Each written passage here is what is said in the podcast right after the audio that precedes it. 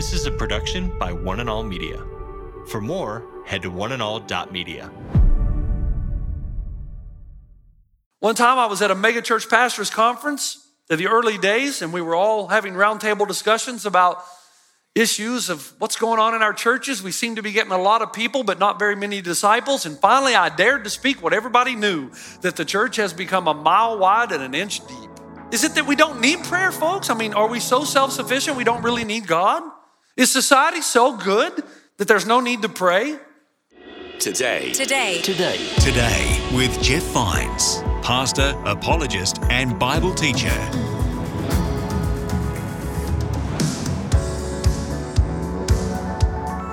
My name's Aaron, and you're listening to Today with Jeff Vines. Welcome back to the program.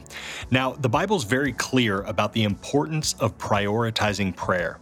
Jesus demanded it when he emptied the temple of all merchants and customers, and in the history of the church, fervent prayer has preceded revivals and the growth of Jesus' church.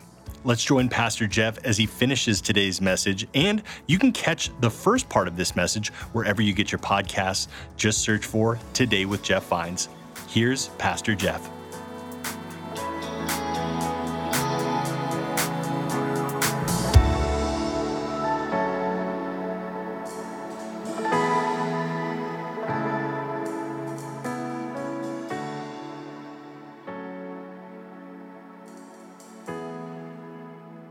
In Acts chapter 2, what were they doing? They were praying and waiting on God. They were praying and hoping and waiting, and Pentecost came. Now, preaching followed for an explanation of the gospel, but the church is born while people are praying. And the reason is Jesus said, My house will be called a house of prayer. In Acts chapter 4, Peter and the disciples are beaten up. They're persecuted because they're preaching the name of Jesus. Now, what did they do after they were beaten up and tortured? Did they go out and protest? Did they take the matter to the Supreme Court? Did they try to get some political leverage? No. They go back to a prayer meeting and they say, God, give us courage to, to, to speak the gospel in the face of death. Give us a boldness in spite of the threats that we're receiving. So that it appears that God's intentions for us are this. When in trouble, pray. When intimidated, pray. When challenged, pray. When sick, pray. When diagnosed with a terminal illness, pray. When persecuted, pray. When anxious, pray. When afraid, pray. Pray. And there's something special about our prayers according to Scripture. I had been in Africa for 10 years and now I was living in New Zealand. My mom passed away while I was living in New Zealand. And on one trip, I came back. This probably was six or seven years after my mom had died. And my father said, Look, I want to show you something. I've been meaning to do this for a long time. So he took me back in the back bedroom and he opened up this chest. And in that chest was another box and it had my name on it. And he took out that box, and my mother had kept every report card I had ever had in my life and every basketball clipping from the time I was five till the time I graduated college. She had kept all those clippings. And my father said on days she would miss you when you were in Africa, she would go and get that box and she would look at the report cards and she would just go through those clippings and she would cry, but she would also have joy. There was a time of remembering something that had happened in the past, and somehow it drew her closer to you. Now, I use that example because the same thing evidently happens with us, our prayers, and God. And as I was doing the series on the book of Revelation about eight years ago, I came across Revelation 5 8 that says this. Now, when he had taken the scroll, the four living creatures and the 24 elders fell down before the Lamb, each having a harp and golden bowls full of incense, which are the prayers of the saints. And you start thinking, what must prayer be to God that he keeps it in bowls? That he goes to God, the Son, God, the Holy Spirit, and says, Hey, read another one. Get those prayers out and let's read them. Let's remember a time when Jeff Vines was praying, when he had hope, when he had trust in the Father, because he hasn't talked to me in a while. Get one of those out. Read the name, read the prayer. So that when you and I stand or we kneel before God in prayer and we talk to God and we really open our hearts, somehow these are kept in heaven and they are precious to God. Okay, Jeff, we got it. What's your point? My point is what if God wants to heal? What if God wants to cure our depression and anxiety and internal frustrations. What if He really wants to heal our city? What if He wants to restore our families? What if He wants to bring our children back to us? What if He wants to heal our marriages? But He's waiting. Waiting for what? For His house to become a house of prayer. That's what He's waiting. Beyond token prayers, not just token prayers, but prayers that are motivated by a burden of the heart. Real, authentic, passion filled, spirit filled prayers. What if that's what he's waiting on? First time I went to Rwanda, my translator, Anastas Sabamunga, it was the first time now. I'm going to go back years after this, but the first time I got to tell you, I was very nervous. I'm thinking, I'm out of my element here. He's taking me into this prison where people are responsible for orchestrating the genocide of killing over a million people in Rwanda. And I'm supposed to go in and preach the gospel to these murderers. And then the first time I went, they put me in a prison that held 5,000 women. I was the only guy in there. Listen, 5,000 nice women are intimidating. These are, these are people who've used machetes. And Anastas looked at me and he could tell this is our first relationship. You know, he could tell I was a little nervous. And I love what he did. He stood as if he was in a defensive position playing basketball. He bent his knees and he looked at me and he said, Pastor Jeff, I know you're nervous. It's okay. Just give me whatever you got. I'll clean it up through the translation. He said, I can't do, I can't work with nothing, but if you'll just give me something, I'll make sure it has power. And you know what the Bible says? That's exactly what Jesus does for you. You don't have to, you don't have to be good at prayer. You just got to give him something to work with. And the Bible says if you give it to him, Jesus will take it, translate it, and make it appear much better than it is because he's on your side. You say, where does it say that? Romans 8 26. For we do not know what we should pray for as we ought, but the Spirit himself makes intercession for us with groanings which cannot be uttered. So somehow he communicates to the Father in a way that you and I can't but he has to have something to work with. You got to give him something. And then Jesus says, Look, those people are praying to you for the city, for their children, for their marriages. They're praying to see you in a way they've never seen you before. And then, according to Scripture, and we find this later out, and this is a this is kind of like the harmony of the Gospels and the Pauline epistles. We learn that when you pray like that, then God says, okay, that's it. Deploy Michael and the archangel. And you're saying, what? Paul is clear. In Ephesians 6, he says, their struggle is not against flesh and blood, but against principalities, against powers, against the rulers of the darkness of this age. See, our mistake is we think our real battle is with our husband or wife or children or community or with Washington. That's not where the real battle is. The real battle is in the heavenly realms. In other words, what Jesus is saying to you and me is you're not strong enough to do this. You need supernatural intervention. And you get supernatural intervention when you start to pray.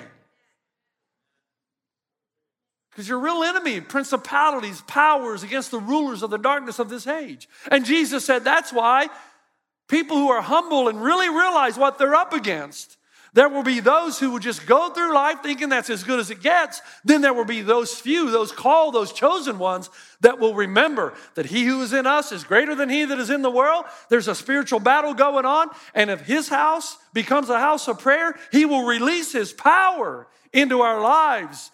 And things will happen that we've not seen before, done before, nor felt before. And it didn't start just in the New Testament, it's all the way back in Second Chronicles 7. If my people who are called by my name will humble themselves and pray and seek my face and turn from their wicked ways, I will hear them from heaven and I will forgive their sin and heal their land. Folks, listen. Don't you want more? I mean, aren't you kind of bored with, in, in some ways, with the whole church thing? It's okay to be honest. You're in church. That's the way to go. Don't you kind of get in a rut sometimes? Okay, we have this song, then this song, then Jeff speaks, and then we have this. Isn't there something that is missing? And do you know where you, let me tell, I'm just being very honest. I'm glad you're here. Don't stop coming. I'm glad you're here. But do you know where you're going to find it? What you're looking for? Is on the Monday night prayer meeting that happens once a month, the first Monday night. And many of you have never been there, and that's why you're feeling the way that you do. And you can't deny it, but yet you can't explain it. God shows up. And I wonder it's because on that night, his house has become a house of prayer. Is there something about when you become a house of prayer, God is just motivated to show up? Not everybody gets healed, but there have been some people healed. Not everybody gets exactly what they want, but God moves and releases His divine energy into their lives. And it's not like this is kind of a shocker. This is the history of the early church. The church has had good, bad, and ugly times. There's no doubt about it. But it's also had times of revival, strength, growth, and power. And every time, if you study early church history, every time that happened, it was always, without fail, preceded by prayer. Somebody somewhere started to pray. Moody goes to England, and what happens? They started to pray. Charles Finney goes to upstate New York. What happened? They started to pray. The Great Awakening came from Europe to the Americas. What happened? People started to pray. Did they preach? Yes. Did they sing? Yes. But the identified mark was prayer. Prayer preceded it, prayer kept it going. And the minute prayer ended, the Spirit of God lifted, and the church got back to their old way of arguing about church music and politics and legalism and, and the color of the paint on the wall and church business. And it became possessed with program rather than prayer. When I was in Savannah, Georgia, I started an expository Wednesday night. That means I went through the Bible verse by verse. It grew to 800 people. I tried to do the same with a prayer meeting. The most we ever got, 15. Why? One time I was at a megachurch pastors conference in the early days, and we were all having roundtable discussions about issues of what's going on in our churches. We seem to be getting a lot of people, but not very many disciples. And finally, I dared to speak what everybody knew that the church has become a mile wide and an inch deep. Is it that we don't need prayer, folks? I mean, are we so self sufficient we don't really need God? Is society so good that there's no need to pray? We don't have any worries or concerns or anxieties. We don't need to pray for our children or pray for our health or pray for our marriages or, or pray for one another. Are we so strong against the power of the devil we really can take care of business ourselves? You would think, and I'm saying we would think. I'm not judging you, I'm judging us. I mean, I'm the leaders, right? So wherever we are, we're here because a lot has to do with where I've taken you in our ministry. Now, I know that it's God's church, it's not mine, and He's the ultimate leader. I got that. But I would assume that there's an expectation on my life and yours. And you would think that I would go to the scripture and I would read where it says, Ask and you will receive, and knock and the door will be open, seek and you will find, call on the name of the Lord, you will be heard. You have not because you ask not. You think Christ followers would read those and say, Man, I got to start praying because evidently there's so much available for me that I don't have because this is not a house of prayer. Hebrews 4 Let us therefore come boldly to the throne of grace that we may obtain mercy and find grace to help in a time of need. I don't know about you, but I need all the mercy and the grace I can get. God is so into his children praying that sometimes he'll do whatever it takes to get you on your knees. You know that, right? God will bring you to your knees so that He can get you on your knees. Otherwise, He knows you're not ever going to pray motivated by a burden of the heart unless the rug is pulled out from under you and you got nowhere else to go. Because the reason God wants you to pray is not so that you can change His mind about something, so He can change yours about something. The way that you look at life and your recognition of where the real power for your hope and your future really lies. It's where your eyes are open to the habits that are killing you and where your eyes are open to the habits that should be in your life that will bring you life. And when the church begins to pray, people began to repent. I mean, this is the thing. When you come to pray and you become the house of prayer, when you become a house that is known mainly for prayer, you know what happens? One of the first things that happens is purity. People stop sleeping with each other that aren't supposed to be. People get rid of the habits that they know shouldn't be in their lives. Things like pornography become defeated. Now, you say, why?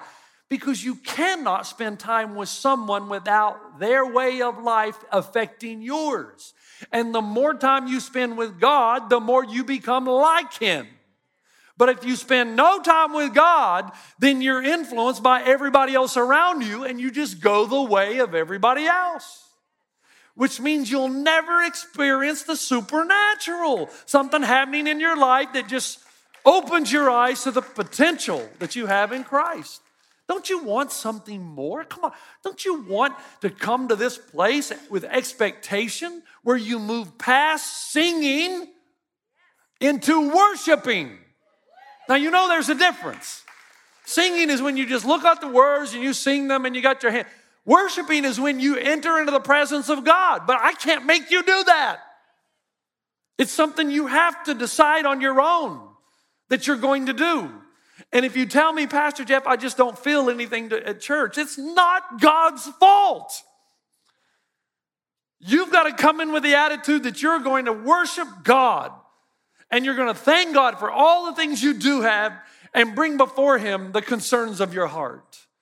When this becomes a house of prayer, revival will come. Sinners will turn their hearts toward home. People will begin to repent. Sexual immorality will be purged. Marriages will be restored. Children will be brought back home, and God will forever be praised.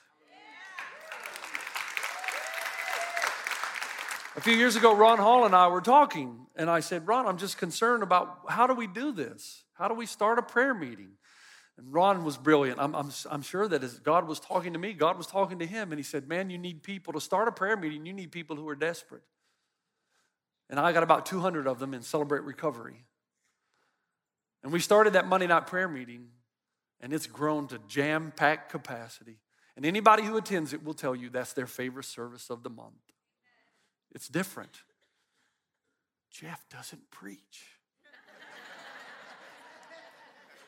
They love it.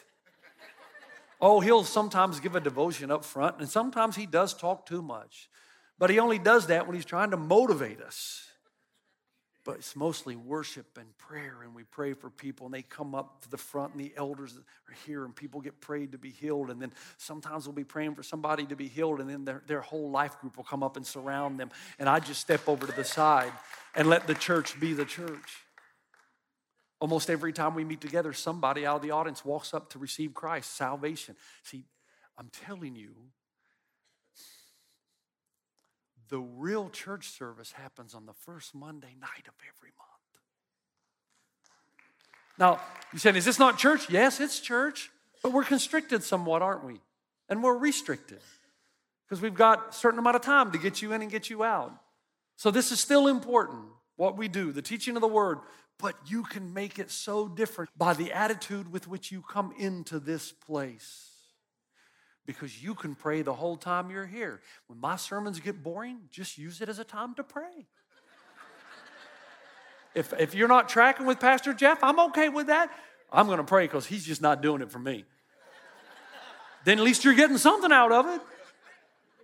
Do you know, James 5:16 is a verse that I've had in my mind for ages. It says, The prayer of a righteous person is powerful and effective. But the King James Version, which in this case I happen to like because it puts the modifier in the right place, says, The strong, powerful prayer of a righteous person is effective. Strong identifies powerful. So we're talking about a prayer that you pray to God that is motivated by a deep burden of your heart. And it must be prayed by a righteous person. But remember, there are two ways to be righteous keep the law perfectly, or you're saved by grace because Jesus died for you. So you don't have to be perfect to pray a powerful prayer. You just got to be willing to pray a powerful prayer. And then the response is effective, which is the Greek word energes, like our word energy, that means releases the divine energy of God every time you pray. Jesus said, My house shall be called a house of prayer. And I want you to know that when you start praying, oh man, this, there's so many things, there's so many, there's a huge cost to not praying. And there's a huge cost to the church for not becoming a house of prayer. You should never start a meeting of any kind without first going to the Father. And if you do somehow manage to get that into your life, the first dividend of that investment is the thing we all want the most peace. Just an overriding peace. And that's why Jesus, in the middle of a storm that had killed hundreds of fishermen on the sea every year, and the disciples are right in the middle of it, thinking they're going to die, that Jesus is down below deck sleeping. Sleeping because he's at total peace. And given the fact that 21 million people in the world are on Prozac, I would think that peace is something that we want. My favorite historical reference concerns a man in early church history by the name of Peter Moscheles. Okay, so they're, they're killing Christians because they will not recant that Jesus is the Christ, the Son of the living God. And so this is, the, this is basically the first edition of waterboarding. They're holding the Christians by their feet and they're putting their head under water and waiting to just the right moment, just before death, pulling them back up again and then giving them chance after chance. Hey, if you'll just recant, if you'll just tell us that Jesus is not the Christ, the Son of the living God, we'll let you live. And they just keep doing that until they think you've given up. Well, this dude, Peter Moscheles, they pulled him up like the eighth time, and this is what he said to them Please stop interrupting me. Lower me again in the midst of the peace and quietness of the frogs and the toads, where I can speak with my Lord in private. You know what he's saying? You know what he's saying, don't you? I don't want to hang out with you guys. Put me back down there. And if I die, I die. At least I am with the Lord. Prayer is the key to everything. Everything that's happened in our church, let me use my East Tennessee grammar again. It ain't us. It has nothing to do with us other than being willing to pray and God responding. And the older I get, the more peaceful that is because I know it doesn't depend on me. It's God. And I hope this will become a house of prayer. I don't know what that looks like other than what we're doing now. You might need to pray for me because the next 14 to 21 days I'm going to go before the throne and I'm going to ask God, God, what does that look like? What do you want me to change? That we can be known as a house of prayer, that when the windows and doors are open, there is aroma of prayer. Just show me the way. And I challenge you, and from now on, draw a line and never go back the other way. When you come in here, you forget about everything out there and you focus for one hour and 10 minutes on God and you pray and you worship and you don't worry about the song that you don't know. If you don't know the song, pray. If you don't like the sermon, pray. If communion didn't touch you, pray. Anybody can pray. And that's when this place becomes a house of prayer. Father, I thank you and I praise you for uh, the beauty of your word, this passage that continues to just penetrate the heart of every believer, that this house is a house of prayer.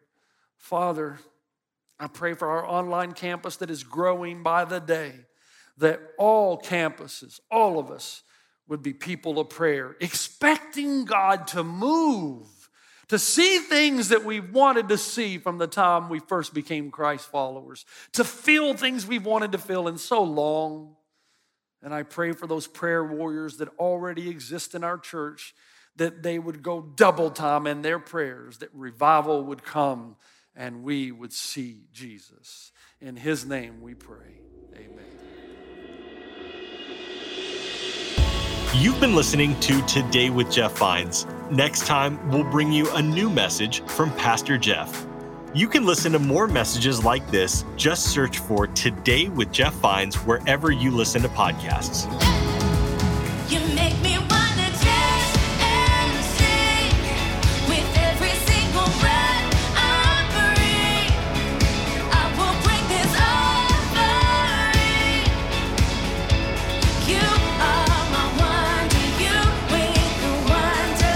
Today. Today. Today. Today with Jeff Vines. This is a production by One and All Media. For more, head to oneandall.media.